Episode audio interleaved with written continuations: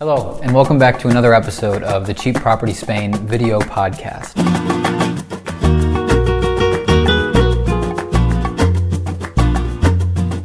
A few weeks ago, I sat down with Mark and Rosi, the founders of Galician Country Homes, and a real estate agency located in Galicia, in the northwest of Spain.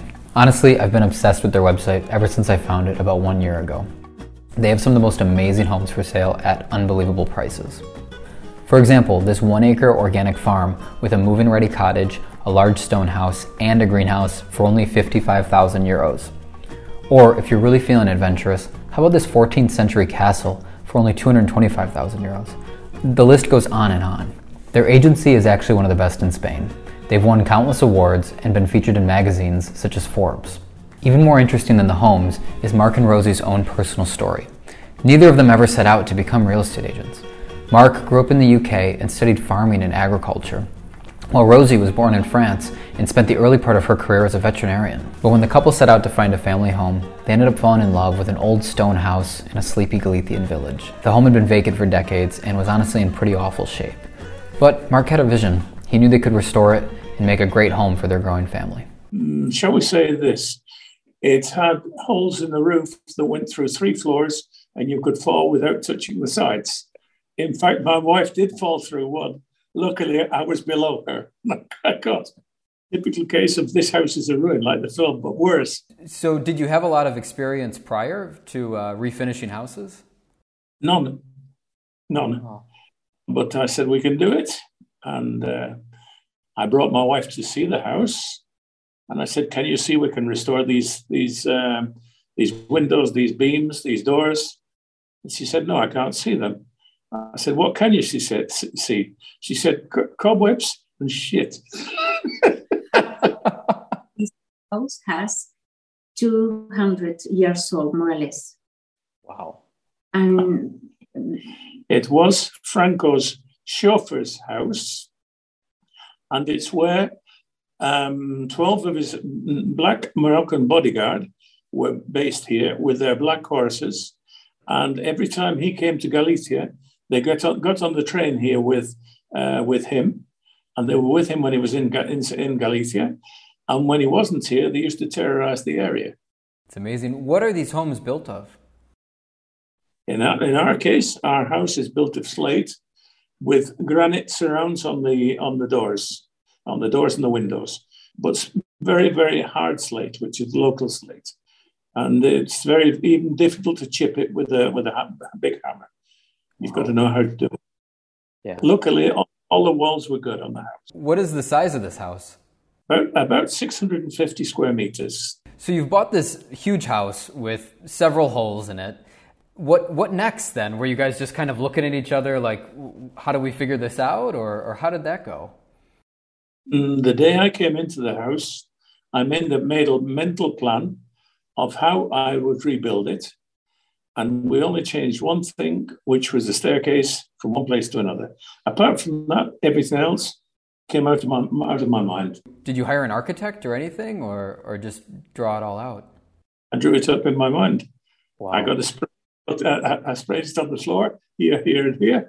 And we followed that, that plan was the first step to just start building, or did you have to get approval from the local government? Or we asked for pro, uh, an approval from the local town council uh, to put to re-roof for starters, and then after that uh, we asked for an interior uh, slight works, light work, shall we say, an interior. They said, "What are you going to do?" I said, "Put in put in a bathroom." Put in some of the electrics. They never had uh, water, this house but connect the water. We have a spring just in front of us. And then apart from that, uh, they, I asked for a permit for minor works, which they asked me what I was going to do. As I said, not very much, but right now we've done a bit more than that. It's now worth half a million euros. I go to the bank. What did you pay for the house originally when it was, you know, with holes in the roof and everything?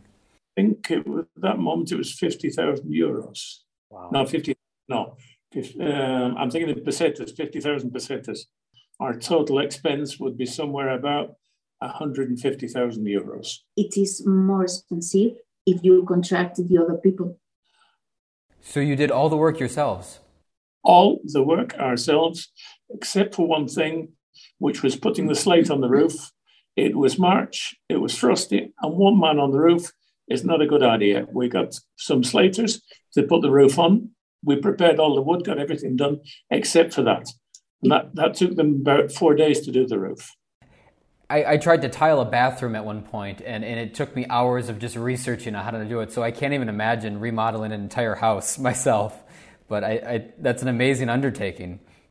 Well, uh, there's even one thing I like to tell. My, my wife was sweating outside, uh, pointing. She did all the pointing on the house. She chipped off all the plaster. She power washed it all, and she pointed it again. And I said, uh, "What do you want for your birthday?" And she said, "What do you think I want?" A concrete mixer. Not a bad gift. it's, it, it is my my best friend. so from from the time you purchased the home to the time you actually moved in, what um, how how long was that? Was that years, months? Let, let me just explain. On the every day after work, after eight to ten hours work, I put in an extra six hours uh, hours in the house. And on the uh, my wife couldn't do that during the week because the kids. But on Saturdays and Sundays, she came. We put some boards over the holes in the floor, and we left the kids out to pasture in the house while we worked on it. Eighteen months it took us. And was it stressful? You know, was it kind of? I, I would imagine it's quite difficult on you know to balance all of that. Well, put it this way: we did cry sometimes. of course. But you've made it through, and 20 years later, was it worth it? Certainly, certainly. Yeah.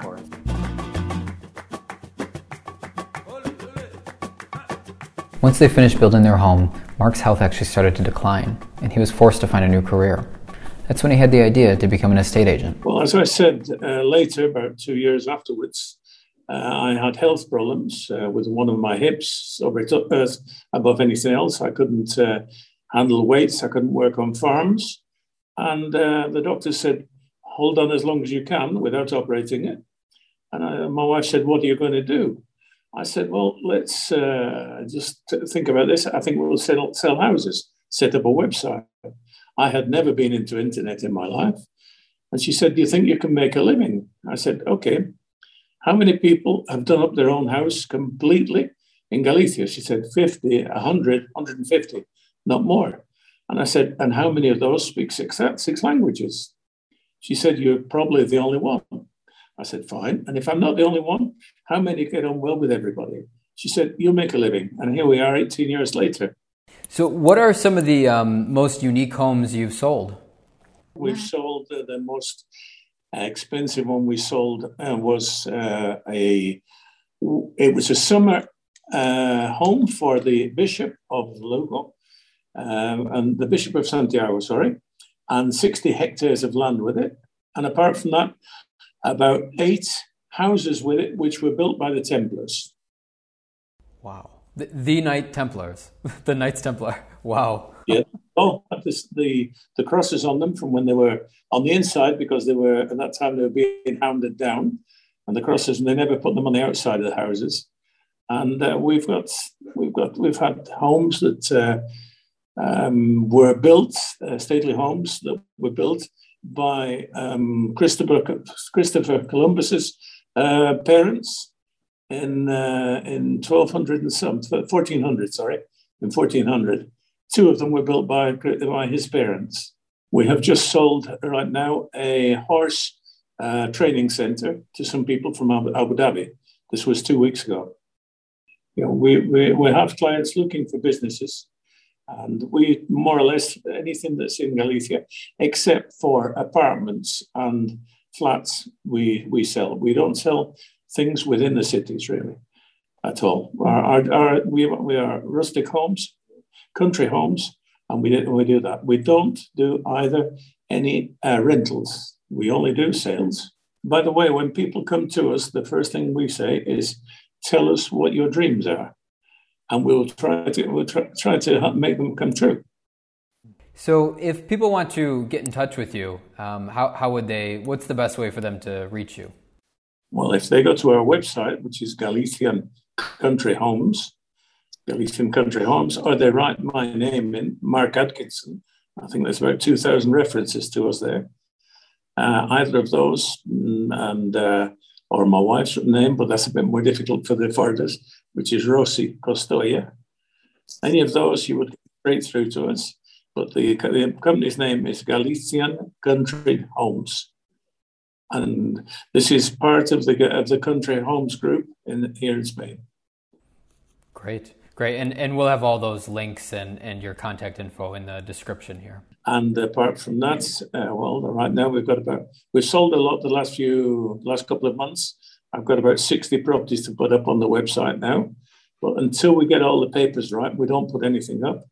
And uh, we, we've got about 160 some right now on the website. So we will normally work about between 200 and 240. But just lately, we've been selling 20 or 20 some a month. How do clients typically pay for the homes? Do they pay in cash or do they obtain some sort of financing? Normally, most of them pay in cash. Pay in cash, um, because you can get a you can get a, a mortgage here, but you have to um, you have to justify where your money is coming from, and that you can pay the mortgage. Or if you've got properties, you must bring the list of the properties you have so that the banks trust you. Right.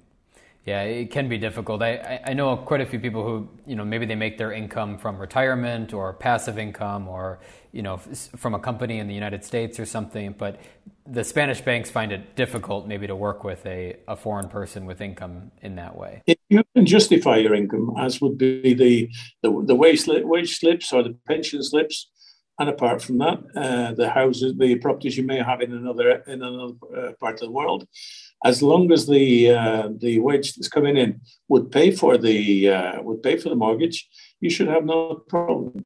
We have an agreement with banks here to help our, our clients out. Okay, so so it is possible then to to obtain a mortgage in Spain based on you know foreign income, as long as you can justify it and show it. Show it. Okay. Yeah. And apart from that, there, there are certain countries which the banks, as with most countries, uh, like to know where the money's coming from. For example, Colombia, etc. of course. Is it is it possible, or have you ever worked with or heard of um, a buyer obtaining seller financing? So where the seller of the home essentially finances the purchase for them? Mm, not really. There's been a couple of cases where they've allowed them to pay them part of it a year later, but that's all. Just a couple of cases out of the hundreds of houses we've sold. Wow. So it's just really not done much in Spain, seller financing? No, not really. Not really. Um, some people are a bit frightened of you paying one installment and then being a, a squatter or whatever. What, what is the process of buying a house in Galicia? This is something I said to people when they, when they ask me. First of all, come and see the property. We don't let people buy without seeing. Uh, second, if you want to buy, we help you open up a bank account in Spain and get the and get you the NIE number. Uh, we do a holding contract where the money goes into the owner's bank account. The contract is to protect both parties. When you've transferred the money to a Spanish bank, we go to the notaries hand over a certified uh, banker's check from your bank account. The property has normally been bought and sold and it's registered, so there's no problem with the paperwork. If they are not in those conditions, we have an in house lawyer to check everything before it's put on the website. We don't want any problems with people getting to the notary and finding there's something missing. Okay?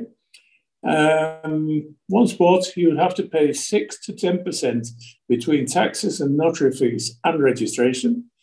You've got 30 days to do that.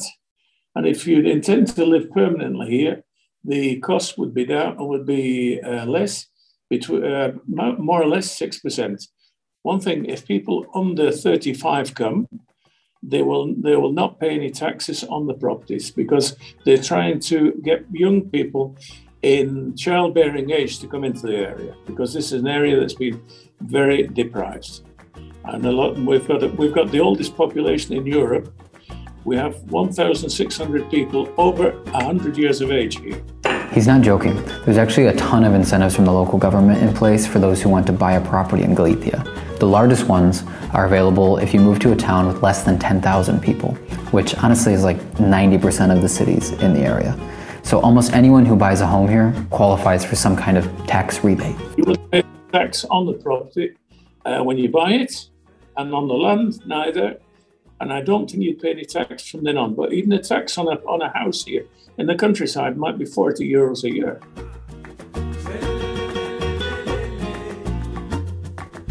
Since Mark and Rosi have been living in Galicia for over 20 years, I took the opportunity to ask them what the area is like. It's known for being very different than the Spain most tourists see. Far from Barcelona and the beaches of the Costa del Sol, Galicia has a unique spirit of its own. It's located on the Bay of Biscay, just above Portugal, and their history is intertwined with both Spanish and surprisingly Celtic traditions. Uh, the area is covered in rivers, trees, and, well, greenery. That's probably why they call it España Verde. Some of the most popular cities include Santiago de Compostela, Vigo, Pontevedra, and A Coruña. How would you describe Galicia to people who may have never never been to it? Uh, should we put it this way? It's got a similar climate to the English Midlands, but about 10 degrees warmer on average.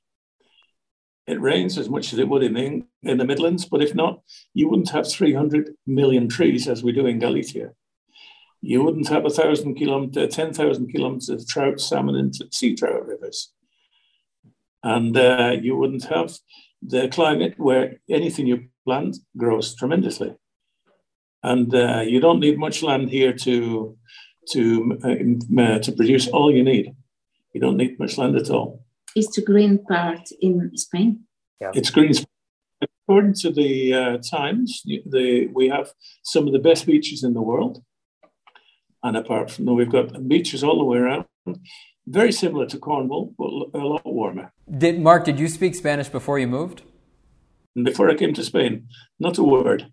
Yeah. In six months, I could speak reasonable Spanish. And when I came to Galicia, the, the, after three years in, in, the other side of Spain, um, my Spanish was pretty pretty good. Mm. And now, now I think it's impeccable. Yeah. And the locals speak Spanish and Gallego our local language, which is similar to Portuguese, but everybody speaks Spanish.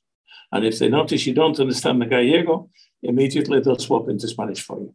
One of the things I would like to say, and this is important, is the people here don't care where you come from. They don't care what color you are, which way your eyes look, up or down or whatever. They accept everybody naturally.